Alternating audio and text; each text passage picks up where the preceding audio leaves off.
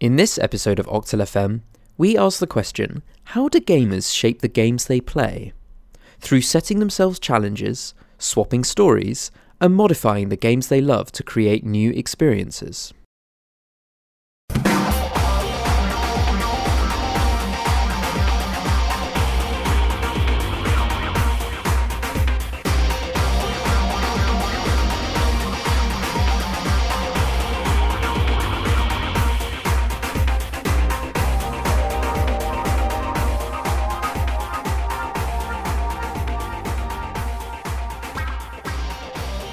Hello and welcome to another episode of Octal FM. I'm Sephron, And I'm Gelada.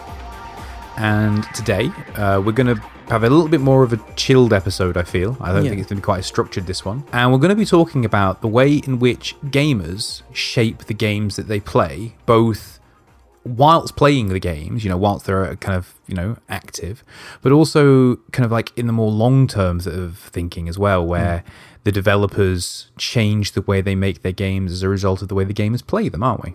Yeah, it's. I mean, it sounds very philosophical for a chilled uh, discussion, but It I does, doesn't it? It's kind of like, um, yeah, it's exactly that. And I think, and it kind of came out of you mentioning that you were playing a um a Nuzlocke challenge, which is Hmm. a way of playing Pokemon in a way. What actually is the rules? Is it like where if a Pokemon dies, you can't use it again, Yeah, exactly. and you So- have to you have to catch. Is it like you just catch the first Pokemon you see in each route or something like that? Is yeah, that there's there's a few sort of core rules, and then Yeah. there's lots of like added ones you can add or take away for like difficulty increase or decrease. yeah. But the main core rules are a case of if your Pokemon faints, regardless of how it faints, it's it's out. You it's dead essentially, and you've got to re- either put it in your box permanently or release it. You, you ideally should release it, and you're only allowed to catch the first Pokemon you see in each area. And if you Ah, don't yeah, catch that first Pokemon, you can't catch a Pokemon in that area. Oh, that's interesting. So say you say you're playing say Pokemon Red or Blue or whatever, and you walk into Route One and you see your Pidgey. Very first thing you, you see is a Pidgey. If you kill that Pidgey accidentally, then too bad. You're not catching anything in Route One now. So you could potentially lose a Nuzlocke, right? Because if you don't catch, Oh, I did. Pokemon- Oh, I did lose. My Nuzlocke was over and I lost. Okay, I so got pretty I say you can unlucky. lose, you will lose. well, it depends because I, I, I was playing um, with a slightly harder rule as well, where I wasn't allowed to use any um, items out in battle. Like I could use them Oh. outside of battle, but during the battle itself, I couldn't use them. So I couldn't use things like antidotes Oh. if my poison, my Pokemon got poisoned during a fight. oh wow! And like if the rest of your Pokemon aren't suited to a particular fight other than the one that's got poisoned, then you kind of you know in a hard place there because Yeah, they go, you know, the other ones might go out and just flail around and get killed as a result of the fact that they're just a bad type matchup, but you can't so you know use the one that's poisoned because it's going to die as well and so i had some bad luck. I got a couple of nasty um, knockouts against my better pokemon and then i had some pretty rubbish ones and i was relying on one catch. I had like one zone that i could still catch pokemon in because I hadn't like I couldn't beat the next gym leader and proceed to the next location uh, with the poke team I had, and I knew there was some good stuff in there. I knew there was like a, a Machop in there, and I knew that there was what else was there in there? Something else quite good as well. And I got a Zubat, you know, and it's just pointless. No matter how much you try and train a Zubat up Yeah. with this sort of like play style in mind, it, it's not working. Yeah. So I lost and just gave up. But I'm starting to play the game again without the Nuzlocke challenge on this time, just to enjoy it. But yeah, so that's kind of we're, we'll sort of come on to those kind of difficulty modifiers and challenges and stuff because actually what we sort of thought was the the kind of starting point for this in our minds is things like speed runs, right? Because speed runs mm-hmm. are challenges is where you you know things like Nuzlocke and stuff like that. You're playing the game differently, sometimes very differently to how it's been originally designed. But speedruns is more about like you're just like setting yourself challenges and you're setting hmm. yourself you know and you do have different types of speedrun as well. So like they've been around basically as long as games have right? Like i, I did a little bit of background reading and i think it's kind of like I don't know, Doom is basically the start of speedrunning, right? Which is 1993, um, when, you know, there was people try to complete Doom as fast as they can. Um, but basically, that's essen- essentially what it is. It's like you take a game and you, probably a game that you really like, and you play Yes. it over and over and over again, and you practice it and you try and get really, really, really good at it, and such that you can do it really fast.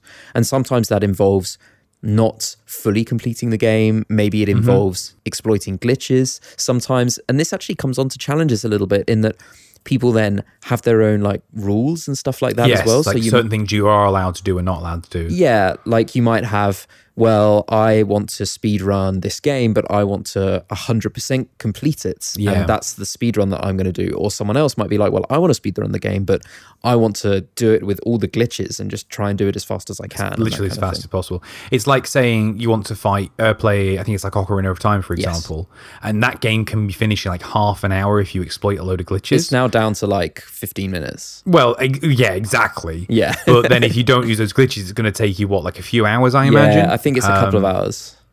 So, and that's sort of the idea is, it, uh, or it might not even be glitches. It, it's like sort of secret as well, like uh, the original Super Mario Brothers, not allowing yourself to use, say, the warp zones. Yeah, uh, you're having to go through all the levels manually rather than using warp zones. So you can kind of select your own rules, sort of like we were talking about with the Nuzlocke challenge, actually. Yeah, Um, but at the end of the day, the game you're still kind of playing the game for the same reason. You're just doing it as effectively as possible. Yeah. The idea of trying to like min max your run of this particular game. And one of the things I really like about speedruns is that they don't have to be fast experiences, if that makes sense. Because, for example, you got games like, say, Super Mario Brothers, which I think you can finish the full game, all of it, in like a few minutes Yeah. if you use all of the kind of jump, uh, sorry, all like, the warp jumps and perfect timing, all that kind of thing. But you can then speed run. Weirdly enough, we were talking about it anyway. Pokemon, you know, Yeah. and that's not a game that can be finished in a couple of minutes. That that even you know fast speed runs are going to take like an hour and a half. I think it is on average. I think it depends mm. on which game it is, obviously as well. But they're still speed runs because you still got to be as effective as possible and as efficient as possible, and everything you do has got to have a purpose. You can't just like you know, for example, I think playing through Pokemon like Blue and Red on the original like Generation One games, I think you always choose Squirtle because of like some things it does or has, and if you oh, choose like Charmander or Bulbasaur, it's going to be a lot slower. Hmm. So it's all about sort of like a meta game almost within the Yeah. speedrun community of how to play these games. Yeah, exactly.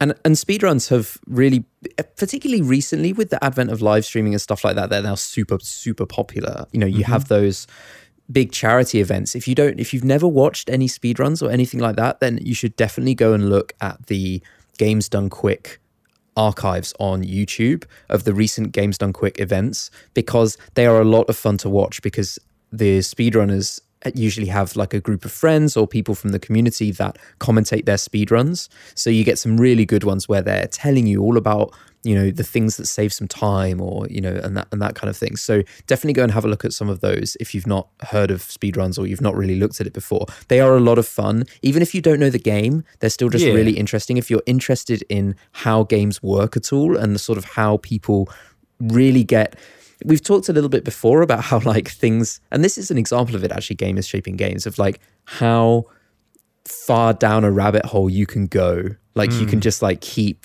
going down this hole of like deeper and deeper into a game or into an idea or into something. And speedruns have to be like one of the pinnacle examples of that of like there is just no limits to how serious and how thought Yeah. out people get about games You know, it comes down to like pixel measurements and Yeah. like animation frame cancellation, things crazy like that. stuff. It's it's some of the stuff that people do with with speedruns is so impressive and so like these people have innate such understandings of games and how they've been built and how they work. Sometimes I think beyond even the people that made the game. I think Yeah, that definitely. speedrunners end up knowing more about the game than, than the people who coded it because they find things and they discover things that weren't even realized, you know, glitches and bugs and attributes about the game. There's this thing in Super Mario 64, and I think it's used in speedruns, but I can't remember for sure, where it, if you make Mario a certain speed by glitching the game in a certain way, you can basically overflow the position of Mario and like loop round into clones of the level, but you're like not visible. You're basically like in another bit of the of the same level, but and I think I'm pretty certain. I think it might only be tool assisted speedruns where it's not actually a real person, but you can basically use that to like glitch and move around the maps and like do crazy stuff. And when you actually watch the videos, you're like, "What is going on? I cannot Yeah. tell anything that's happening." And you have to like look at explanation videos to understand. But there's a really good video about it, um, which I'll link to in the show notes. It's a little bit tangential, but it's just kind of interesting how you know people go so deep into this stuff and actually the fact that they do is then often reflected in some features and functionality in games. Yeah. Even down to things like games that have timers where they may not necessarily need a timer. So, for example, time trials in, in racing games or timers in fast paced platformers. So, things like Super Meat Boy uh, has a timer for each level. And that's obviously there's a casual sort of element of like, oh, I wonder how fast I can complete this level. And there's sort of a leaderboard and stuff like that. But also from a speedrunning point of view, you can use that to help you practice because you the game is literally telling you how fast you're completing it. So you don't need to time it yourself. Yeah, you could, there's tools built within into the game itself to allow you to do what you want to do in the first place, Exactly. rather than to use like outside uh, tools and assistance. I mean, you say like fast-paced games. I mean, there there are slower-paced games that have that as well. Like Yeah. one of the ones that kept coming to my mind when we were talking about it just then was like the Metal Gear games, Hmm. because they at the end of the game you're scored on lots of different things, like how many times you were seen and how many enemies you killed. But like one of the things you scored on is your time, and Oh, okay. if you hit certain like time goals that depends on how much your rank is so to get like the top rank i think in the original metal gear solid on the playstation 1 requires insane speed like an hour and a half completion time Mm. you know for a game that most people would have played for like you know 10 15 hours sort Yeah. of thing so it's not that wasn't necessarily built in for speedrunners but it's sort of like almost uh it's, it's almost tangential to it in a sense. It's very not tangential. It's almost um, parallel with it in the sense that it encourages you to sort of min max the game and Yeah. really, really learn this game and how best to play it. Exactly. Uh, and there's also a recent example that I thought was interesting, which was the people that made Yooka-Laylee. Well, in one of their patches, they removed some unskippable bits of the game, and they specifically called out speedrunners in their sort of patch notes, saying, you know, oh, this should hope this should make speedrunners a bit happier because now you can skip the cutscenes in the game that were previously unskippable because they knew and they saw that people were speedrunning their game but that was a frustrating aspect was like oh this cutscene every time Because the other thing as well, you've you've got to when you're doing speedrunning, you've got to restart a lot because Yeah, you know you make exactly. a little mistake. And maybe that little mistake was like 15 minutes into your run, Hmm. and then you got to restart. You don't really want to spend another couple of minutes sitting there watching the same cutscene for the hundredth time. yeah exactly but yeah i mean we could talk for ages about speedruns and maybe there's a future episode where we talk a little bit about i certainly have some favorite speedruns of mine um so that we could perhaps do a little chat about some different speedruns and stuff like that Yeah, for sure. but as well as speedruns going a little bit sort of further into more more modifying the game or more sort of like doing something that isn't just playing the game as it's intended hmm. people as we've talked about kind of come up with their own challenges right? Like the nuzlocke challenge in pokemon but also even simpler things like just saying that oh you play through this game and you aren't allowed to die like if you die then that you have to start again and Yeah. you know you pick a game that's hard and that, that's sort of like a you know a lot of that challenge stuff is to just increase the difficulty like a game Hmm. that isn't necessarily particularly hard like pokemon um you know you make it harder by adding arbitrary rules and this is Yes. you know this goes back to just being kids right this is part of what any kind of gaming is about it's like you're playing a game and you're like actually i'm going to mix it up a little bit i'm going to change the rules to to make it harder or to make it different and that's how entirely new games are formed as well um you know through just changing the rules of things You get a lot of bragging rights from doing these kind of things. Um, Yeah. that's often what it's about. It's much about making the game that you love last longer and getting kind of more bang for your buck, so to speak, when it comes to you know your gameplay length.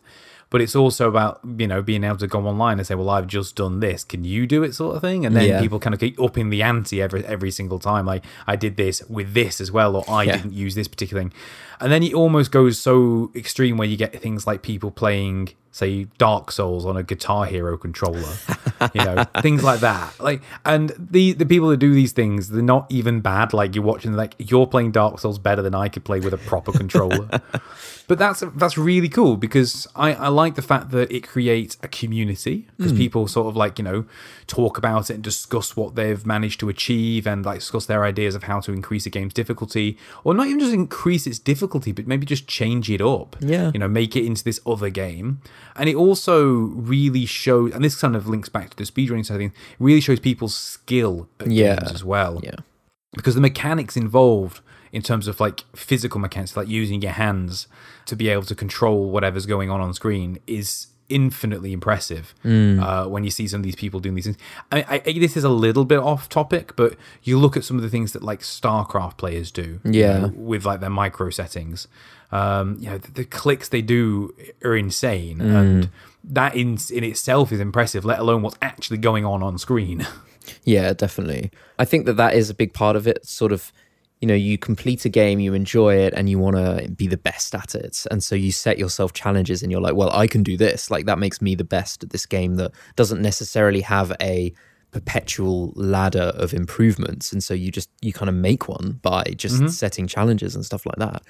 It's quite common for multiplayer games as well. So, for example, you might have a way of playing a game that is more f- that you find fun maybe with your friends for example playing a, a game and saying that you can only use snipers or you know sniper rifles or playing a game and saying you can only use knives like knives knives and knives knives and grenade knife what's what's the rule on what's the thing on counter-strike is it knives and nades or just knives or I think I think it's just called knives and nades. I think that's sort of like the Like that's what we used to call it back. in yeah the day, like when you can only use knives and grenades and Yeah.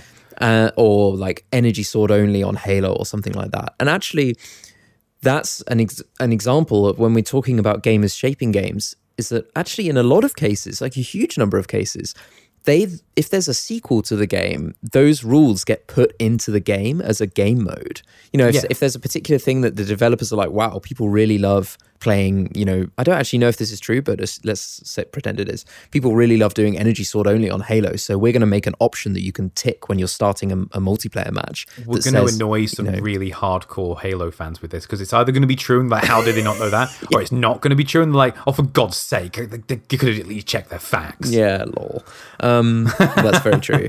Okay, I need to uh, try and think of a real example, multiplayer game where there's Well, no, I, that, I think that's fine. I, I mean, I'm pretty confident that you know original Halo, you know, didn't have energy swords in it, but like Halo Two would have had them, but it wouldn't necessarily have had like certain weapon select only mode. So maybe Mm. when Halo Three that came out, you had to choose what weapon spawn, and that sort of reminds you of the um, like GoldenEye Perfect Dark era of first person shooters as well, where you could choose like what kind of mode. So you have like slappers only, or Yeah. golden gun mode and things like that.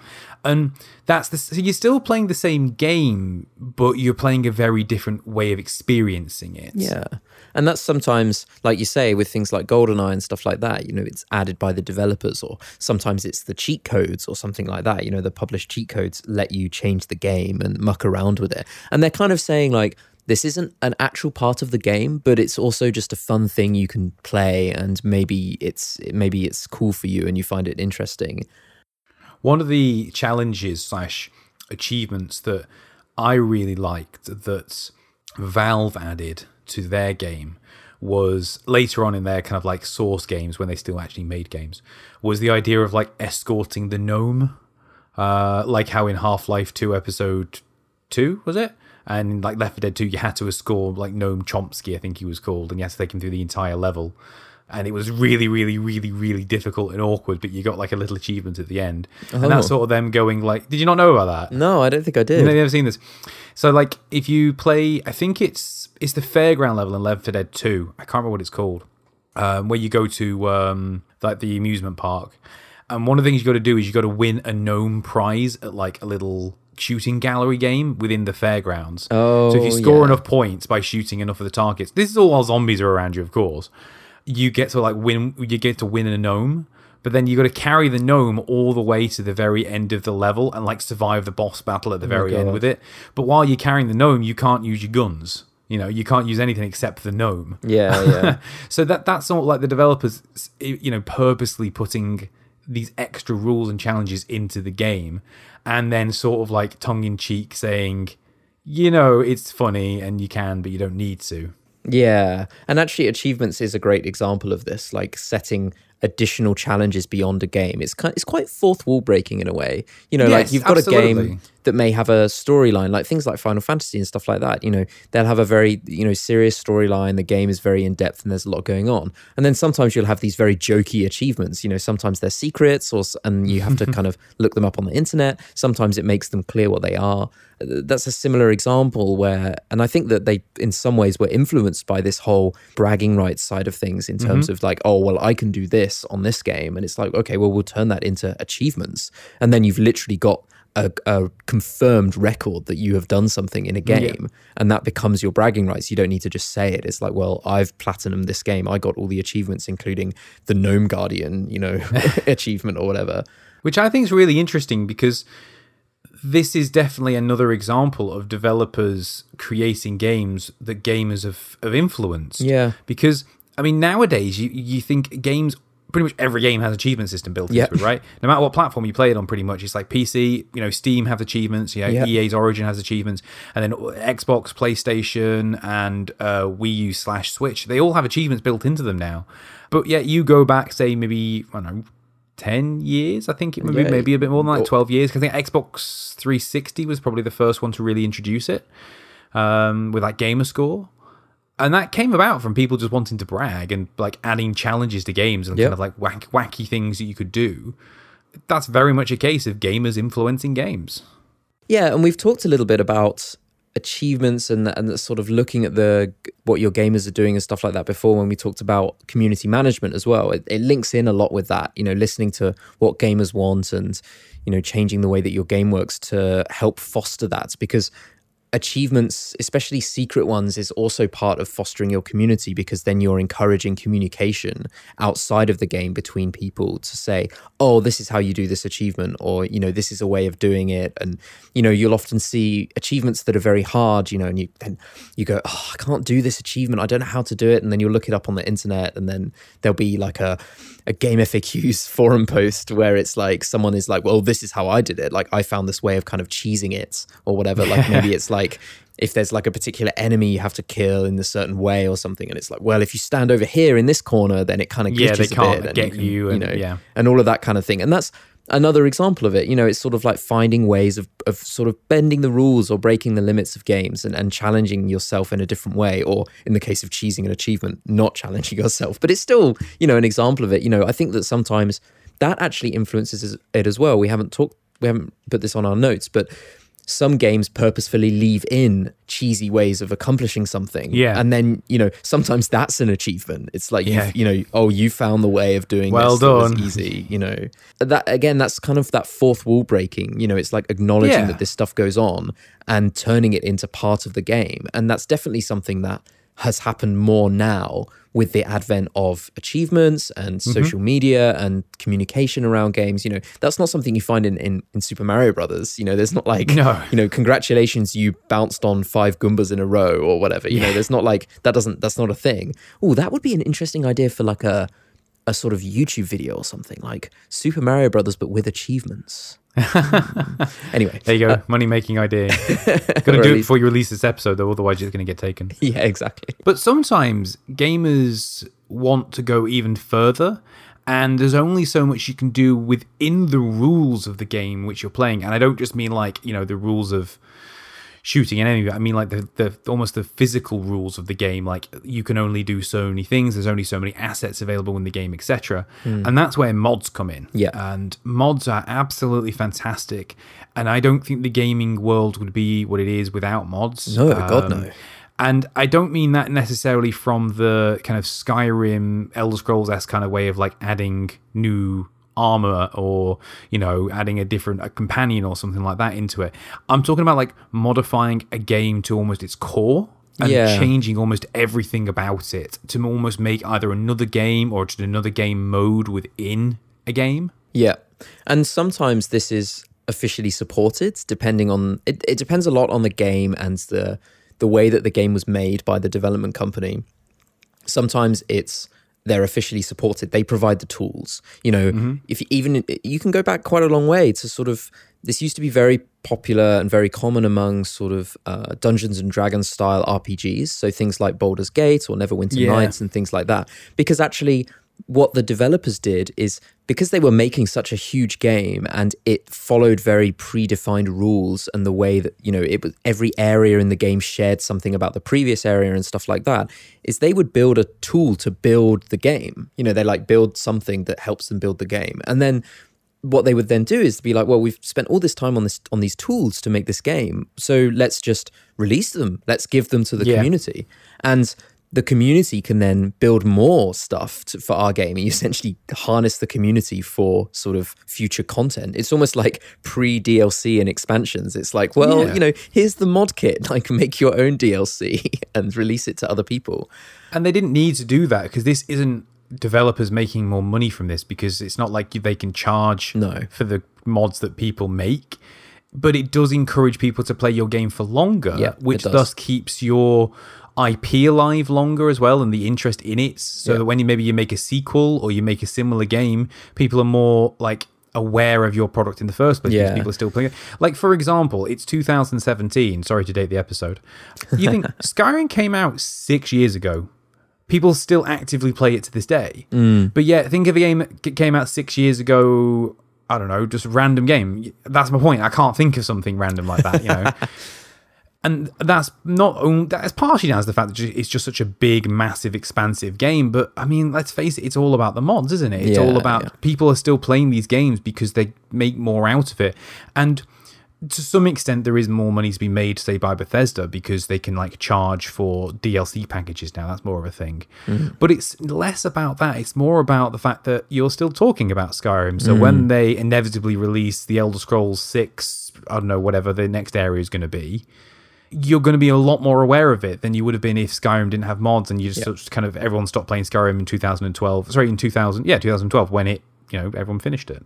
Yeah, and there's another thing as well about mods, uh, which is sort of more philosophical, I guess, and that is that obviously this is a bit chicken and egg, and at some point this wasn't the case, but actually a lot of game developers cut their teeth building mods for games, and so you know particularly the more sophisticated stuff, um, and sometimes not only is it a good learning tool, it's like modifying your favorite game. You learn a little bit about game development and about how all of that stuff works. Sometimes also you're just directly hired.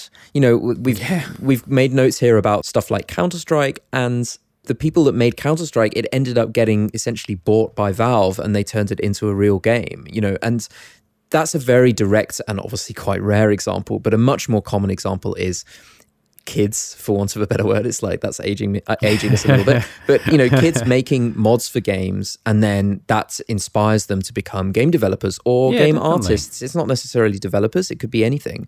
You know, maybe you're not very good at, at making the mod, but you've you've worked with someone and, and you're really good at the story for it, and you know, and you've Yeah. made a you've made a story a story mod for a game, and it's really The good, and the writing's really good. You know, and you've learned the learned how to do good script writing in games or Yeah. something like that.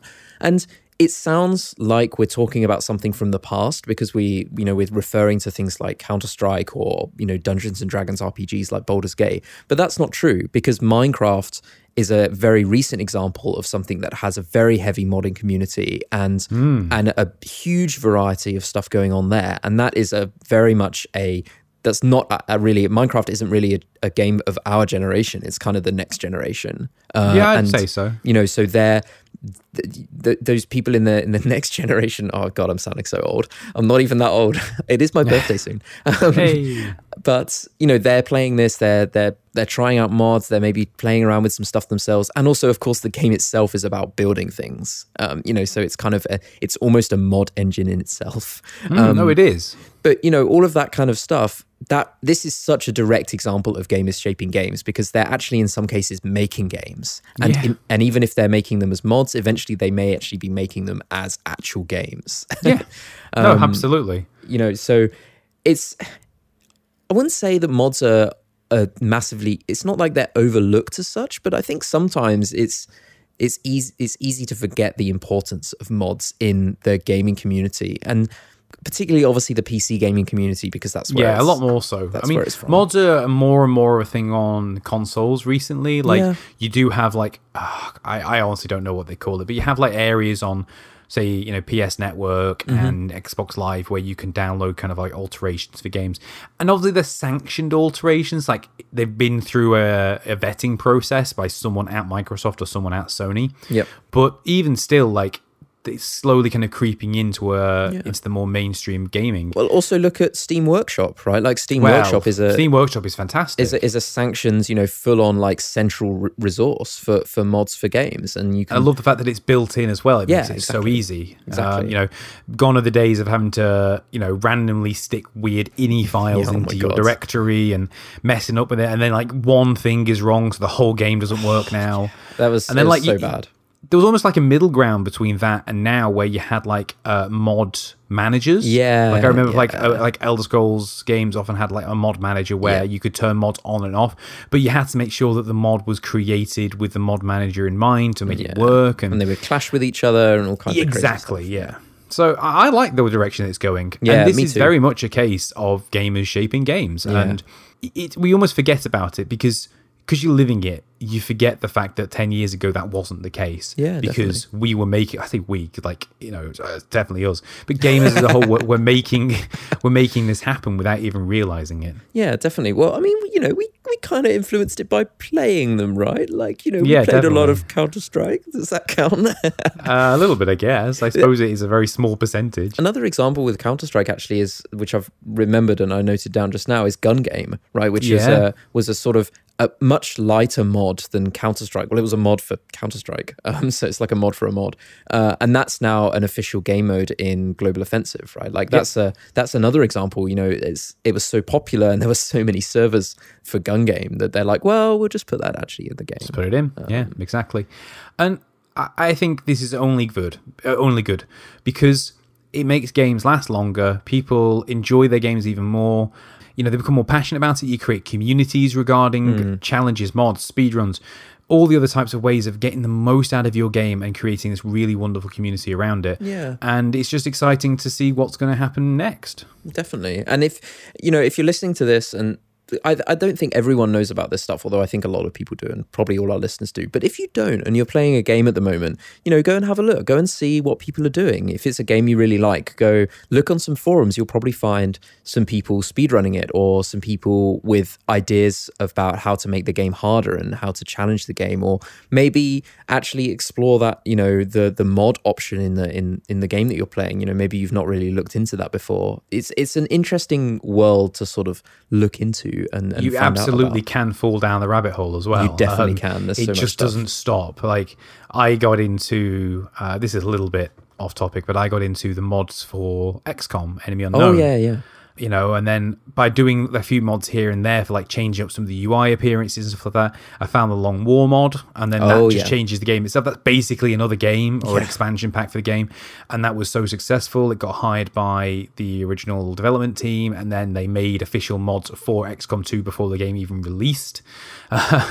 you know, so you really can fall down that rabbit hole of never ending going from new mods and new ways of playing games. And if you've got the time for it, especially because obviously some people they just want to play the game and experience the game as it's meant to be played, and that's it.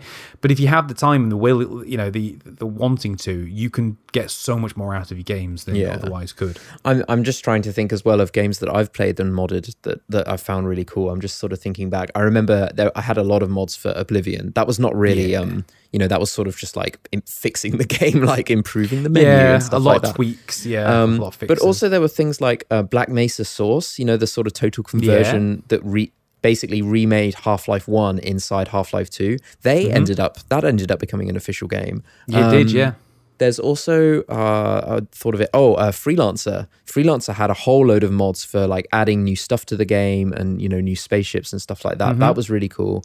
And then they got made into multiplayer servers as well, so you Yes. could play all that stuff. Yeah, almost almost officially sanctioned upon the multiplayer servers. Yeah, it basically was. What else? I'm trying to think of other things that I've modded and stuff. Oh, there's actually things like, you know, maps and stuff, like playing Warcraft 3 custom maps and stuff like that. You know, Warcraft 3, an RTS game, but then there's so many things like tower defense and obviously oh, man, yeah. Dota. Um, you know, but we used to play so many, so much tower defense games on on Warcraft three, and that's you know, we would basically have never played Warcraft three, but we played No, it pretty much. We actually Yeah. basically just played it for the maps and the custom map community. Rather the game itself. That's a that's a extreme example of that, but you know, we got Yeah. so much out of that. So there really is a lot a lot to it, and it's really a huge part of of gaming, particularly PC gaming. But actually, in the long run, it's you know. In the immediate point with the game in question, it's it improves that game and extends the longevity of that game. But in the long run, it actually shapes the gaming landscape, and I think that that is really cool and it's really interesting to to look at and think, well, what's happening now? You know, what are people doing to games right now that are potentially going to be things that we see as real games in the future? Um, and that's really cool and exciting. And maybe you listening to this have got you know of something like you're like oh yeah actually um you know there's this mod for this game that's really cool and i think that this is actually going to become a proper thing or you've you've heard about something interesting that you think that we may be interested in then you know let us know tell us your tell us your mods or challenges or speedrun story yeah. What way did you change up your favorite game Yeah. To you know mo- make it harder, make it last longer? that sounds like a answers on a postcard doesn't it it's like email It also sounds like a bit of a bad innuendo as well, but you know, make it harder, make it last longer. It's like those spam emails oh my god receive. yeah we're gonna get so much so much stuff that's gonna be triggered as spam in my inbox Oh no! but yeah, you can email me. Just make the subject line sound not too spammy. Um, here's how I made my game harder and longer. Okay, stop, stop. Um, you can email me, email me, email us uh, at show at octal.fm. You can tweet us. We're at octalfm on Twitter. Uh, come find us on Facebook if you want. And I think there's a lot of things here that we've talked about that we should talk about some more. Um, you know, a little bit more about mods would be interesting. Maybe not that we're experts, but maybe some stuff about how you might want to get started with looking at mods and, and game Yeah. development and stuff. That would be interesting. Maybe Yeah, we can find a friendly uh, game dev who can tell us a little bit about that uh, in the future and come on and talk to Mm-hmm. us about that. Or we should definitely talk about speedruns some more. Uh, maybe we Yeah. can find a friendly speedrunner. like we're just just We hints could do if you're a speedrunner and live listening. stream it.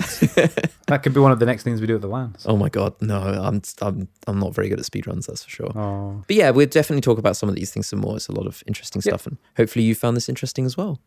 In terms of similar episodes as well, like Hmm. the community management within games is going to be a big one. Yeah, definitely. That's good. That's very very closely tied into this one. And also a few episodes back, the episode about uh, competitive Pokemon play. You know, we haven't. That's that is actually an example of this. You know, turning a game that actually isn't competitive into something that is very competitive uh, is, a, is a great example of this. Um, so yeah, definitely go go check those out. Um, but in the meantime, I've been Gelada, And I've been Saffron. and catch us again for another episode of Octal FM very soon. We'll be speed running to the next episode soon. I promise. Yes, that good. Yeah, that's our speed run. Is just recording episodes back to back. Yeah, like we're going to do episode twenty five. Like Yeah, now. exactly right now. oh God, no, we're not. Well, if we if we knew what we were doing, maybe we could. Yeah, but, yeah, uh, We have no idea what we're talking about. Wait, don't tell the listeners that. No, they don't know that. It's this all- is a perfectly seamless, We are so- all planned out machine. we are to- we are totes profesh. Oh, very professional. Can you not can you not tell from our voices?